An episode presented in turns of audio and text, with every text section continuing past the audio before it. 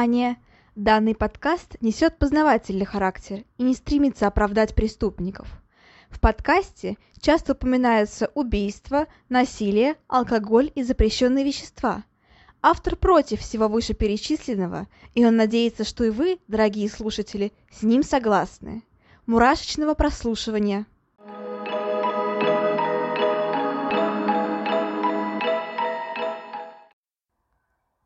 Всем привет! С вами снова Ульяна, и вы слушаете новый выпуск подкаста «Обратная сторона жизни». Всем добро пожаловать! Буквально пару выпусков назад мы погружались далеко в историю Франции и говорили о некой маркизе, которая из-за корысти отравила собственных отца и братьев. Сегодня нам тоже предстоит путешествие как по странам, так и по времени – Хотя, конечно, уже не так далеко, как в том случае с Маркизой. Сегодня мы поговорим о немецком убийце довоенного времени, который, как бы так помягче выразиться, жарил котлеты из своих жертв. Вот такой вот э, немного суинитот получается. Ну, не будем затягивать. Итак, мы начинаем. Сегодня мы поговорим о Карле Денке, который родился 11 февраля 1860 года. И он является немецким серийным убийцей. На его счету 30 доказанных убийств. Сколько было на самом деле, нам неизвестно, но подозревают его в 42 совершенных преступлениях. И как со многими убийцами, которые, так скажем, вершили свои дела далеко в прошлом, о его детстве и юности нам известно не так много, однако кое-какая информация все-таки есть. Карл родился в фермерской семье, при этом достаточно обеспеченной фермерской семье, а, в Оберкунцендорфе, Силезерии в королевстве Пруссии, что ныне Польша. А, собственно говоря, есть э, слухи о том, что в детстве Карл страдал от задержки в развитии, а, развивался он крайне медленно, очень плохо умел читать, писать и также говорить. Говорил он достаточно медленно и научился это делать очень поздно. В школе дела у него шли не очень хорошо в плане учебы, и, опять же, все подтверждалось, все говорили о том, что он а, был несколько, так скажем, слабее в умственном плане, чем его сверстники. При этом он особо не старался, и о нем отзывались как достаточно, как достаточно неактивном ребенке, который, ну, не горит желанием что-либо делать. А, при этом друзей у него тоже было немного, общался он в основном только со своим старшим братом. И возвращаемся к нашему любимому треугольнику Макдональда. Напомню, что это, так скажем, признаки, по которым можно отличить будущего серийного убийцу. Ну, якобы это все, конечно, не прям совсем доказано, но вот такие вот некие признаки, они есть. А, к этим признакам относится зоосадизм, то есть насилие над животными, а, ночной энурез – это недержание мочи, и пиромания, собственно, поджоги. Собственно говоря, а, Карл страдал от одного из признаков вот этой вот знаменитой триады, от ночного инуреза. При этом страдал он достаточно долгое время, вплоть до позднего подросткового возраста. После окончания школы он а, решил не продолжать учиться, и при этом отец его взял к себе на работу. Но Карла это особо не устроило, и он решил, так скажем, немножко погулять он э, ушел из дома больше, чем на полгода, при этом, ну, где он находился в это время, особо неизвестно. Когда он снова вернулся, его родители, ну, в силу уже возраста, они скончались. У него остались э, старшие братья и сестры, который тоже был, собственно говоря, семейный бизнес, и они попытались его восстановить, при этом Карла привлечь к работе в этом семейном бизнесе, то бишь на ферме. А, но Карл опять эм, не горел сильно желанием этим заниматься, поэтому он решает переехать в другое место, где начать свою собственную самостоятельную жизнь.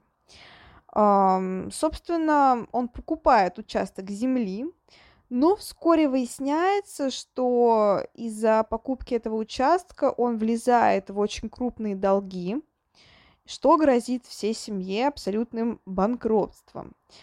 Поэтому старшие братья и сестры, будучи достаточно умными людьми, пытаются признать э, Карла недееспособным, чтобы вернуть деньги и, так скажем, не попасть в сложную, в сложную жизненную ситуацию. А, но чуть позже они отменили свой запрос, поскольку Карл был достаточно агрессивным человеком и ну, обиделся на такое заявление о своей недееспособности. А, при этом его это настолько сильно оскорбило, что впоследствии ну, он достаточно плохо стал общаться со своими родственниками, очень подозревал их во многих вещах, там, что они там против него козни строят, еще что-то делают. Ну, в общем-то, потихонечку становился параноиком, что в еще большей степени говорит о его, ну, нарастающем психическом заболевании, которое у него, очевидно, было. Он, повторюсь, начинает жить отдельно, потихонечку отдаляется от семьи, теряет с ними связь и находится вот в таком вот своем собственном а, маленьком мире, где не хочет, чтобы его кто-либо трогал. При этом, чем он зарабатывает себе на жизнь, тут есть э, расхождение во мнении. Э, скорее всего, он зарабатывал тем, что был достаточно рукодельным человеком и умел плести различные изделия, собственно, ну, с чего их плетут. То есть все вот эти вот э, корзинки, прочее оборудование, я, честно говоря, даже не знаю, с чего их плетут. Но, собственно, зарабатывал себе на жизнь он именно вот этим вот. Помимо прочего, он э, работал помощником органиста даже в церкви, то есть он э, играл на музыкальном инструменте, и в обществе его считали, хотя и странноватым несколько, но, знаете, таким безобидно странноватым, несколько юродивым. При этом все отзывались о нем как о хорошем хозяине, очень трудолюбивом и, ну, прям-таки аккуратным и хозяйственным, но, да, молчаливым. Но когда все его преступления раскрылись, стали, так скажем, всплывать подробности о том, что соседи якобы замечали на самом деле все его странности, как это обычно бывает, и что иногда Карл действительно вел себя очень странно. Например, он мог нести с собой ведра, буквально вот по, по улицам он нес с собой ведра, в которых находилось что-то красное, очень напоминающее кровь. А его никто не трогал, потому что все думали, что, возможно, он держит животных, и таким образом, ну вот он, допустим, зарезал свинью, и таким образом избавляется от излишков, так скажем.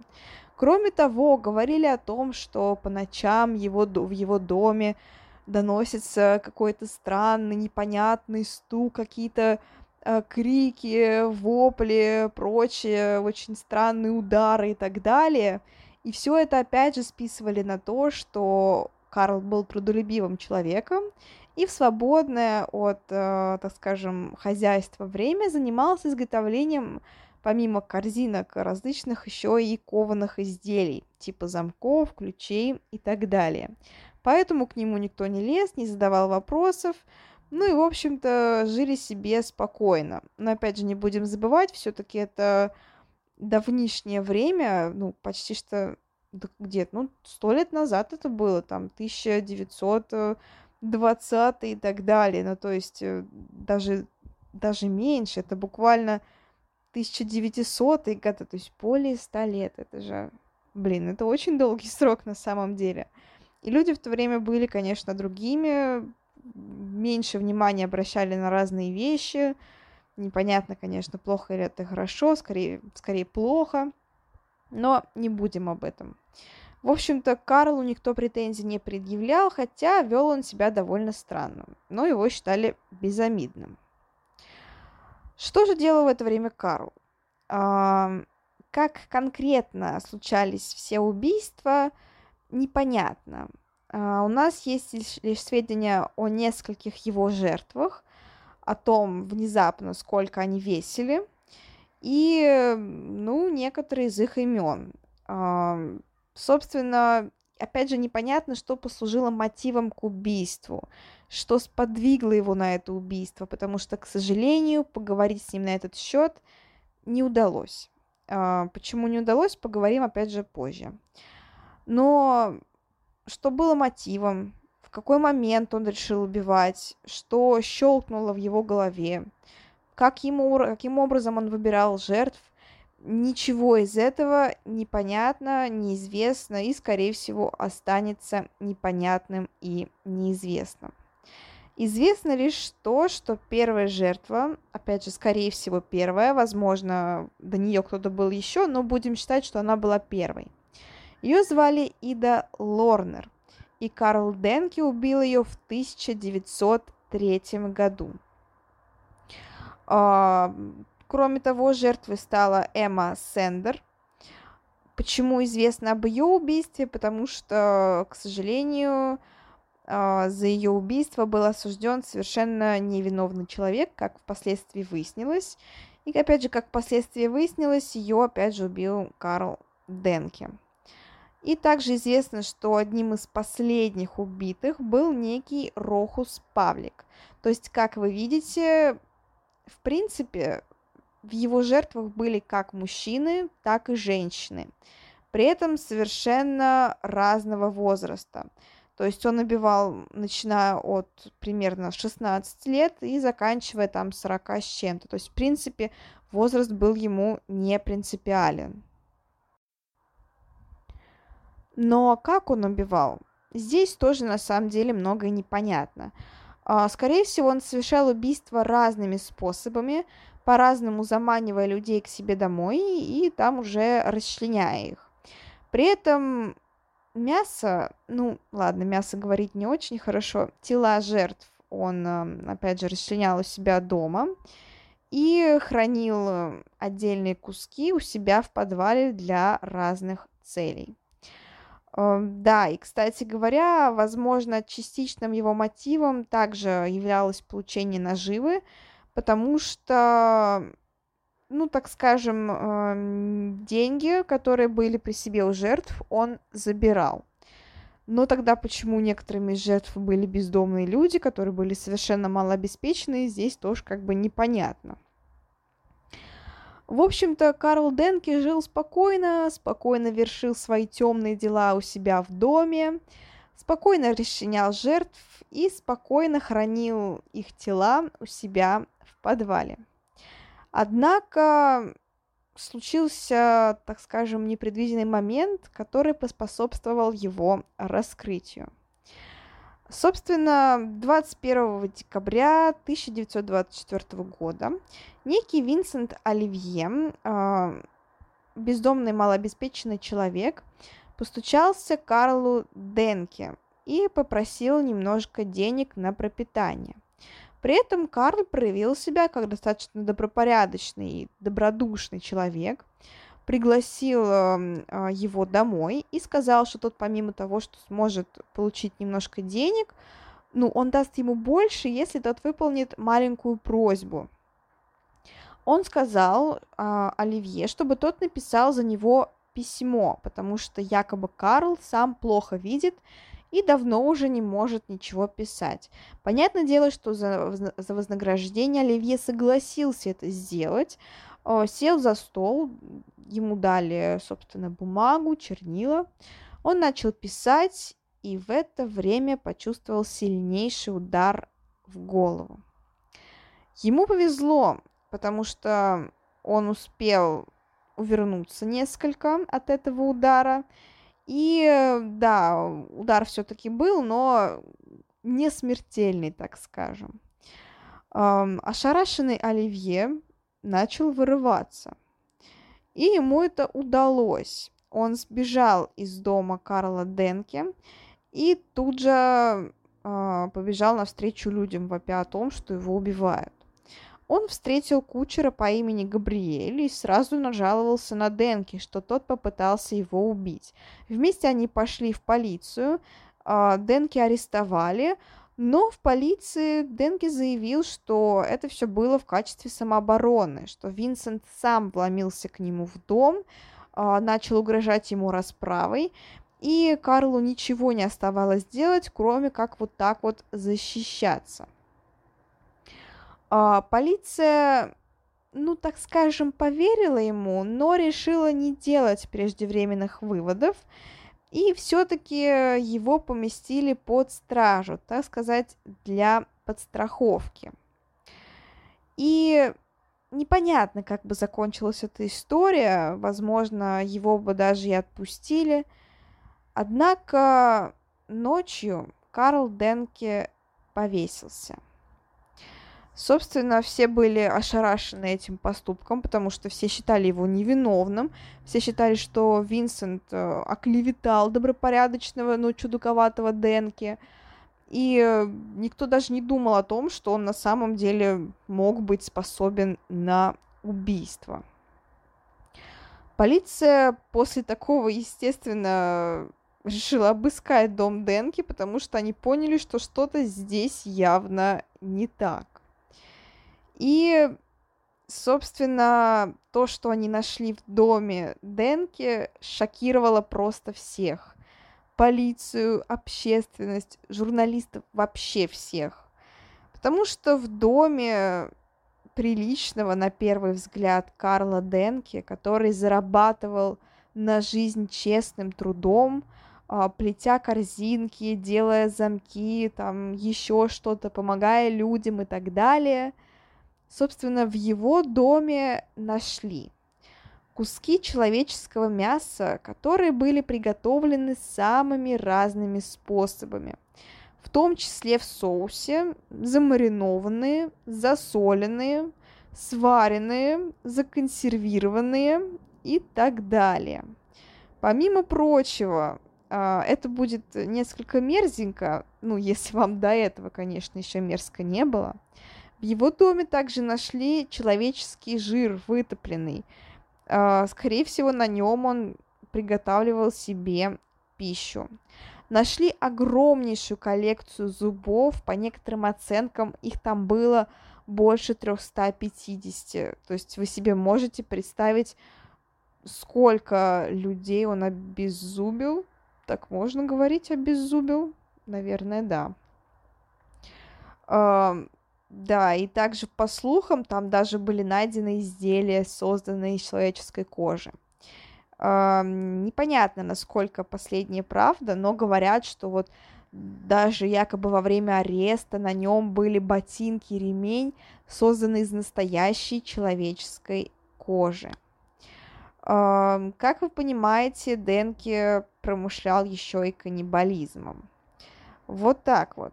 Помимо прочего, нашли дневник Денки, точнее, даже не дневник, а в большей степени э, заметки, где он вел учет убитых, убитых, вот так вот. При этом там были имена жертв и прочее, но поскольку очень мало кто из жертв был идентифицирован, нельзя сказать с полной уверенностью, является ли этот дневник плодом воображения Денки, ну то есть просто как бредом сумасшедшего, или же это реальные сведения. Конечно, все склоняются к тому, что это реальные сведения, но, как вы понимаете, без доказательств это, ну, нельзя предоставить, так скажем, вот прям совсем как точную, точную, стопроцентную улику. Однако такая тетрадка была. И опять же, скорее всего, она была правдивой. Там были имена более чем 40 людей.